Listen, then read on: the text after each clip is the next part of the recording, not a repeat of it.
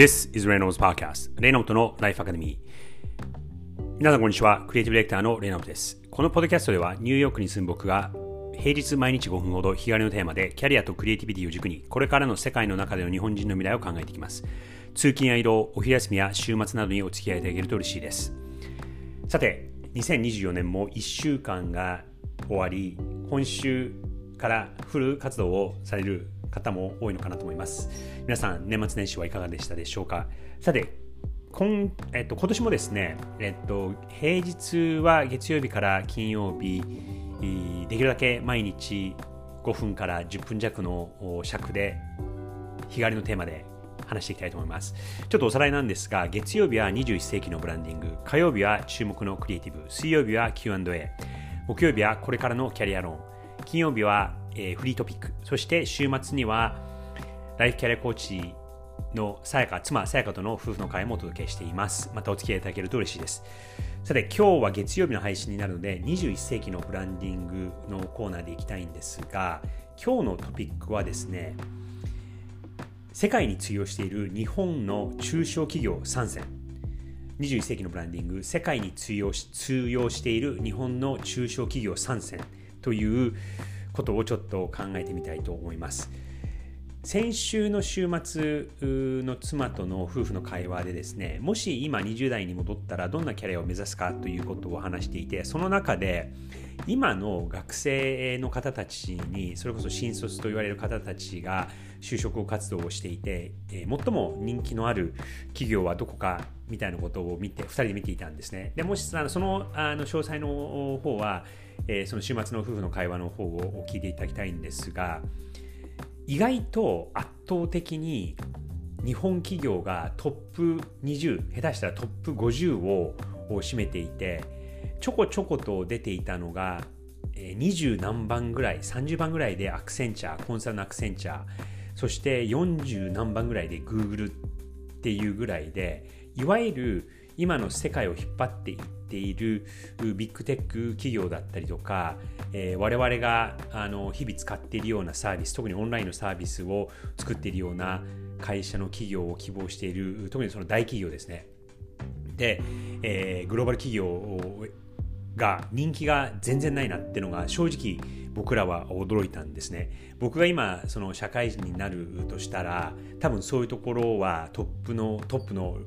リストのトップの希望企業のリストのトップに入れるとは思うんですがそれが意外となかったっていうのが、えー、一つ驚きでしたそして、えー、世界レベルで見るとトヨタさんだったりとかユニクロさんそしてソニーさんこの辺りが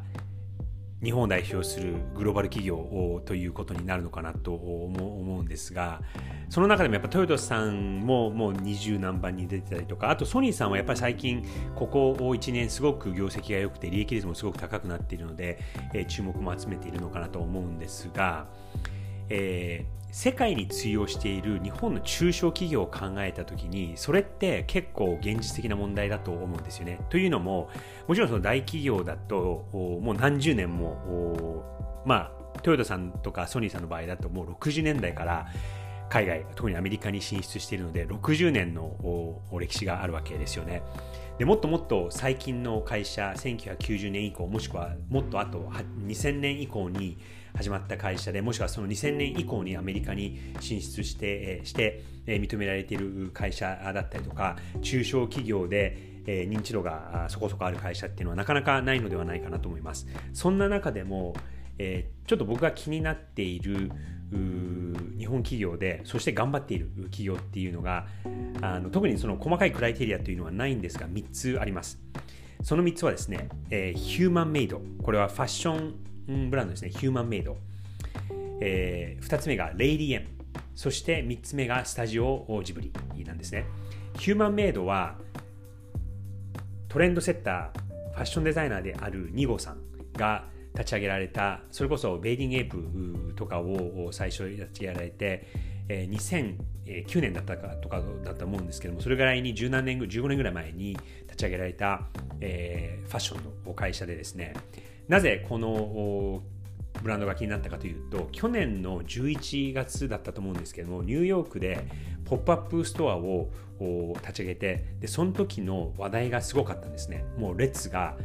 一角街の一角ブロックをこうぐるっと回るぐらい何百人という人たちが何時間も並んでそして海あの韓国とかではもう朝あ早朝から12時間ぐらい待ってたりとか、まあ、そんなすごい人気を博している会社なんですね。大きい会社かっていうとそうではないんですが中小企業ではあるんですがその世界グローバルのレベルで特にそういうファッションの業界で人気を博している。それが一つ。二つ目レイディエム。これは聞かれた方は少ないのかなと思うんですがこれはケーキ屋さんなんですね、えー、ミルクレープのケーキを作っている会社で、えー、香港だったりとか台湾にも店舗を開いていてそしてニューヨークにもいくつか店舗があって東海岸西海岸に店舗があって、えー、デザートのエルメスというふうに言われているタイトルでハーバードビジネスレビューのビジネスケーススタディにもなっていたぐらいの会社です。これはその一つのケーキが一つで、えー、と1万円以上するような値段なんですが、えー、我々も特別な、あの opportunity の時に例えば誰かの誕生日だったりとかに、えーまあ、自分らのご褒美として買っていたりするケーキです。それが2つ目、レイディエム。そして3つ目、これは一番この中で知名度が高いと思うんですが、スタジオジブリですね。アメリカに住んでると僕の周りの人たちはもうほぼ100%スタジオジブリの存在を知っていますし、えー、結構これ年齢に問わず僕ぐらいのその40代の人たちでも好きだったりとか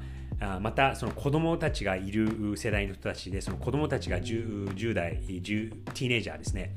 ぐらいの子たちが好きで見ていたりとか20代30代の若者でも好きだったりとか非常に年齢層の幅の広いところで人気を得ている会社ブランドですね。去年の暮れ11月にえー、日テレがスタジオジブリを約100億円でえー、追加株式取得をしたというニュースが流れて子会社が化をするという結構電撃のニュースが流れたと思うんですがこれは僕はですね100億ってすごく安い値段だなと思っていて世界で認知されていることを考えるそしてその企業の価値っていうことコンテンツの価値っていうことを考えるとその10倍の1000億でも良かったのかなと思うぐらいそれぐらいブランドの力がある会社です。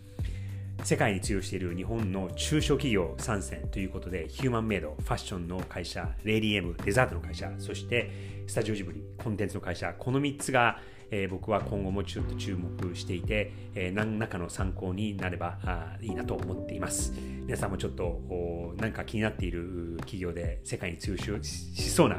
企業だったりとか日本ブランドがあったらぜひ教えてください。それでは良い1週間をお過ごしください。Have a great week!